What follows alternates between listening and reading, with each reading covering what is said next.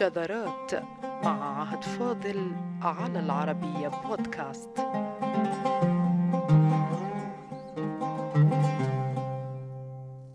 في الآونة الأخيرة ظهرت أصوات في الإعلام العربي تتحدث عن سيطرة فئات دينية إسلامية بعينها على مصادر تأليف ونشر نصوص اللغة العربية.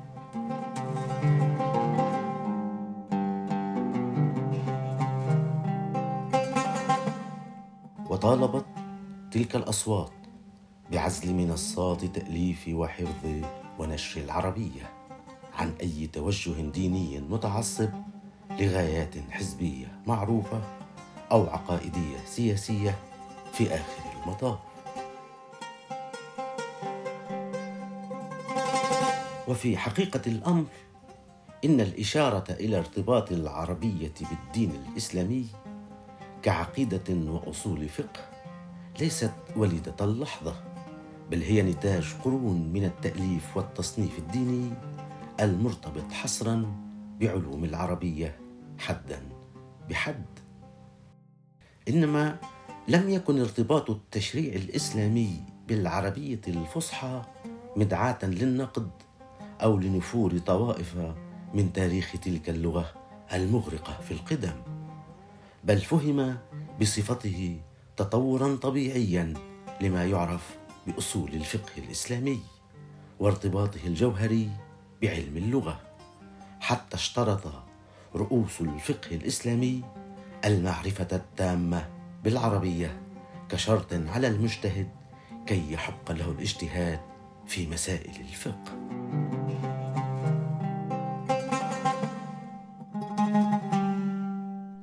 والجانب الآخر لارتباط العربية الظاهر بتاريخ التدوين الإسلامي هو الحاجة إلى فهم الكلام العربي نفسه وما فيه من لغات ولهجات خاصة وأن القرآن الكريم العربي لم يأتي بلغة واحدة كما يجمع علماء أهل السنة والجماعة بل بحروف عديدة وصلت إلى سبعة أحرف. وتعددت القراءات للكتاب الكريم.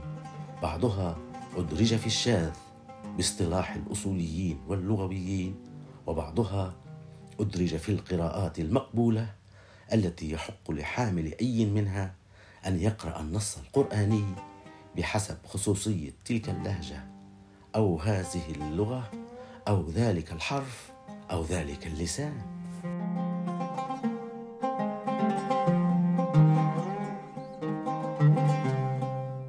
واللهجات والقراءات متصلة جوهريا بعلم العربية نحوا وصرفا ونطقا. فصار التاليف في القراءة القرآنية تاليفا بعلم العربية. واتحدا وصارا كيانا واحدا فيما هما علمان غير متصلين جوهريا بالضرورة بل ينفصلان بالأدوات والغايات. من جانب آخر تتصل العربية بتدوين مصنفات الدين الإسلامي على اعتبار أن أساس التشريع الإسلامي يقوم أولا على القرآن الكريم وهو نص لغوي عربي منطوق ومكتوب والسنة الشريفة التي تحولت إلى نصوص مكتوبة ومبدأي الإجماع والقياس اللذين يختصران على وجه التقريب أصول الفقه عند أهل السنة والجماعة.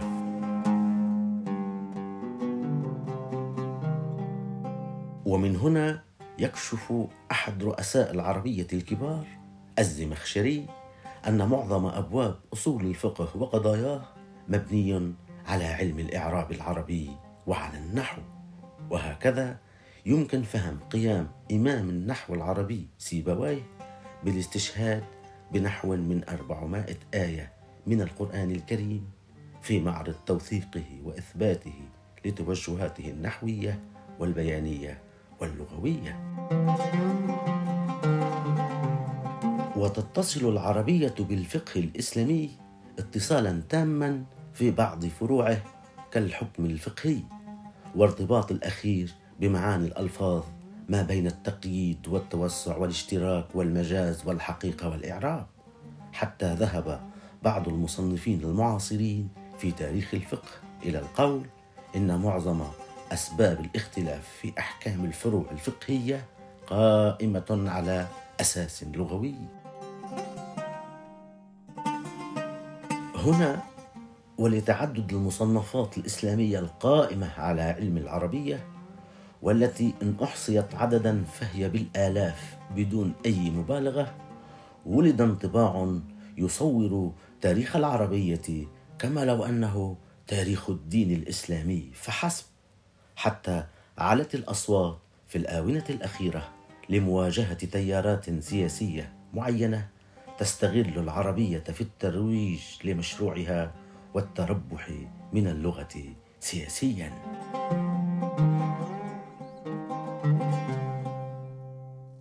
لكن السؤال الذي يفرض نفسه هنا هو هل العربية هي لغة دين الإسلام فقط؟ فيما يفرض السؤال الثاني نفسه إذ يقول وهل كان التصنيف العربي وقفا على كتاب مسلمين فقط؟ ليأتي السؤال الثالث طبيعيا هل ما كتب في العربية وبالعربية تطرق فقط إلى قضايا الدين الإسلامي؟ تاريخ التصنيف العربي يجيب وحده عن تلك الأسئلة ويفضح زيف القول باستيلاء الموضوعات الدينية الإسلامية على أدبيات اللغة العربية وأن ظاهرة اختطاف العربية لخدمة جماعة سياسية أو غيرها ما هي إلا ظاهرة ناشئة استغلت الموضوع لتتربح منه في السياسة وإحكام قبضتها على الناشئة. فيما تاريخ العربية في التصنيف.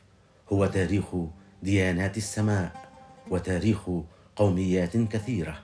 برع فيها الفارسي واليوناني والكردي والروماني إلى جانب العربي. داخل الدولة العربية وداخل المكتبة العربية التي صارت مكتبة العالم الأوروبي في عصره الوسيط.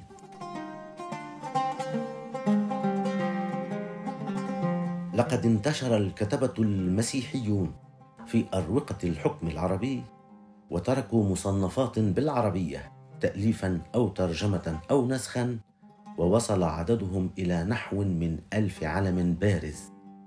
بحسب المصنف الموسوعي الكبير المعروف باسم المخطوطات العربية لكتبة النصرانية.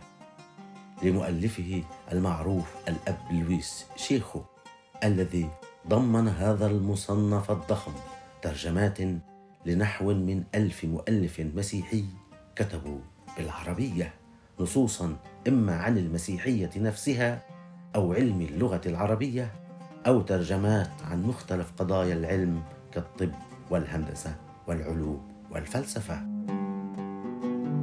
ويكاد مصنف المخطوطات العربية لكتبة النصرانية المستمدة مادته من تاريخ الكنيسة والتراجم العربية أن يكون وحده هدما لأركان زعم اقتصار علم العربية على الدين الإسلامي فقط. فقد أظهرت مخطوطات المسيحيين العربية مؤلفات عن الدين المسيحي نفسه وبمختلف مذاهبه وقضاياه وكذلك أظهرت شغف عدد كبير منهم بعلم العربية ذاته فبرزوا فيه أعلاما كبارا.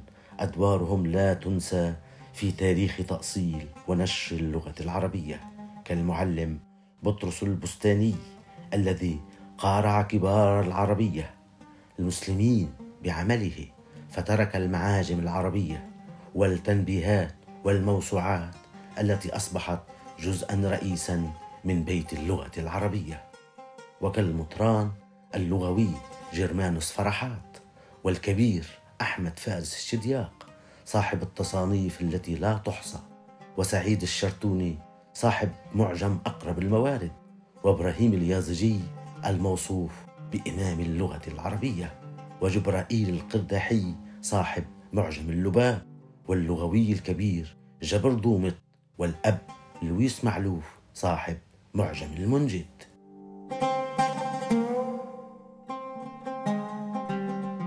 وإلى جانب بروز المسيحيين في قلب العربية تثبيتا وتطويرا ونشرا لعلومها سنجد المؤلف اليهودي العربي الذي عاش في كنف الدولة العربية مواطنا وكاتبا وطبيبا وفيلسوفا وشاعرا ورجل دين عبريا يؤلف بالعبرية والعربية عن دينه السماوي وكذلك يكتب بالعربية عن العربية وعن قضاياه الخاصة.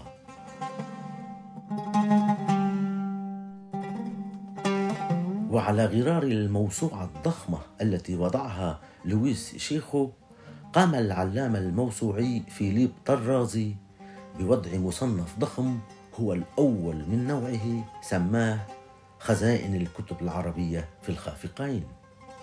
يضم مئات الصفحات عن مدونات العربية والمكتبات ودور المسيحيين واليهود فيها تاليفا إن في علم العربية أو في العلوم الدينية الخاصة بالمسيحية واليهودية. ويظهر خزائن الخافقين الدور الجوهري للمؤلفين اليهود في الأندلس بنقل المصنفات العربية العلمية والطبية إلى الجامعات الغربية في ذلك الوقت. ويقول طرازي اليهود هم الذين نقلوا إلى فرنسا وإيطاليا أكثر الفنون التي برز فيها عرب الأندلس أيام عزهم ويضيف طرازي ومن جهابذة الإسرائيليين الذين أعلوا منار اللغة العربية في الأندلس المؤلف الكبير سعدي الفيومي وابن جيرول وابن عزرة وأعلاهم كعبا.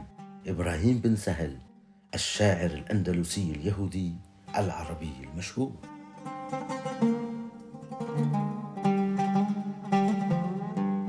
وتشير المصنفات العربية الإسلامية إلى بروز اليهود حتى في الخط العربي كابن كمونة المعروف بأبي غالب والذي قالت عنه المصادر العربية بأنه برع في الخط العربي إلى الدرجة التي تمكن فيها من تزوير خط أشهر الخطاطين وهو أبن مقلة الخطاط عظيم الشهرة.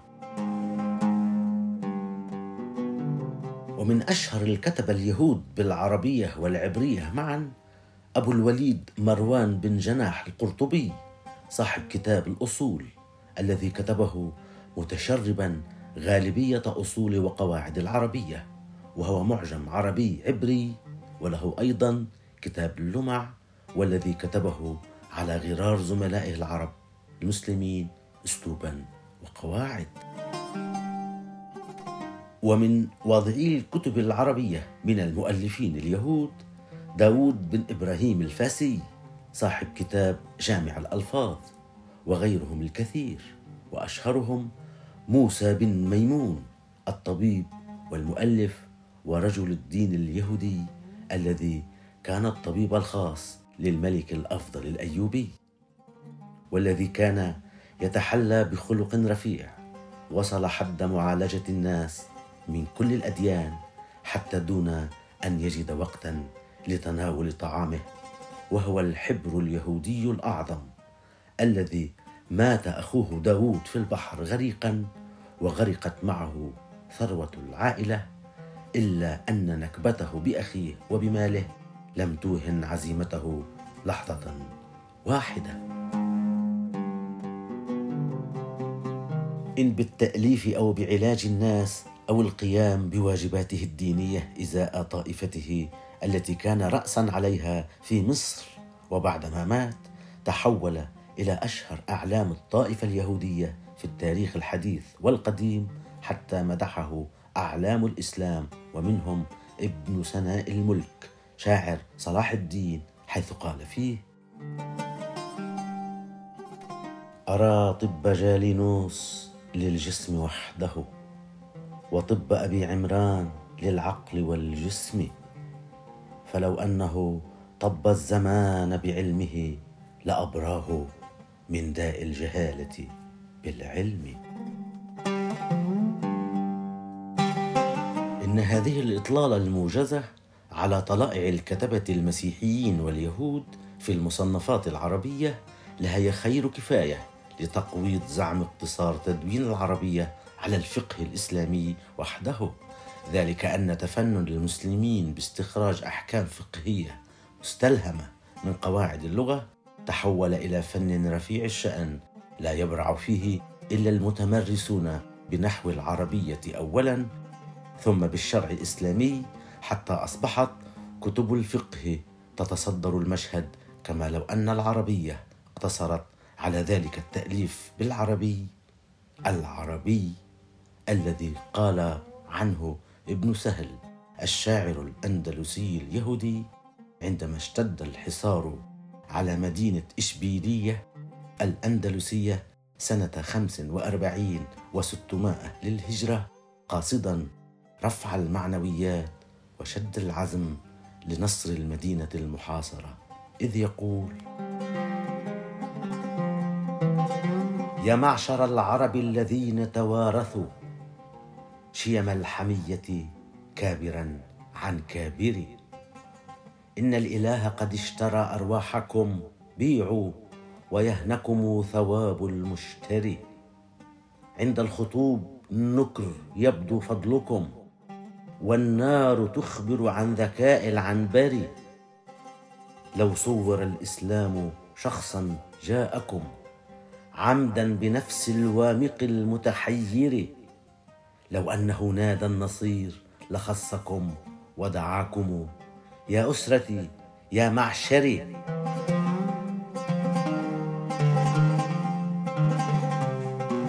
وأشد من كل ما سبق فها هم كتاب التراجم المسلمون يترجمون لشاعر يهودي يتباهى بدينه علنا وبالعربية وهو شاعر من الطراز الأول يدعى يحيى بن سليمان بن شاؤول المعروف بأبي زكريا الحريزي اليهودي الطليطلي صاحب التصانيف بالعربية والعبرية ومنها الروضة الأنيقة باللغة العربية.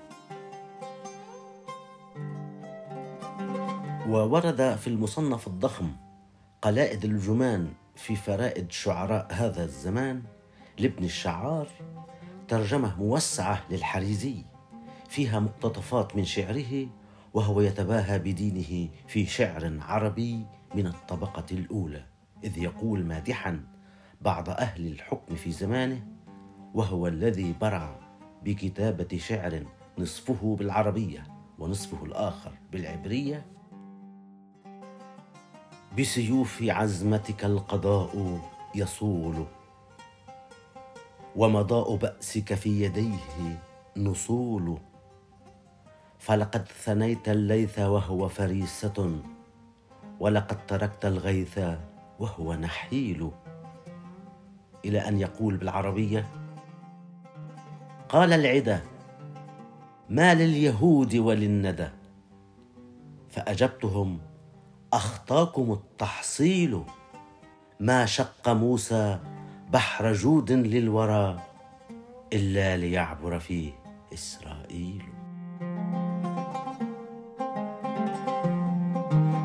فهل من شك أيها السادة بعد الآن بأن مصنفات وتاريخ اللغة العربية لم تكن لدين واحد بل لأمم وثقافات وحضارات كانت منها أديان السماء وصارت فيها حضارات الجنس البشري.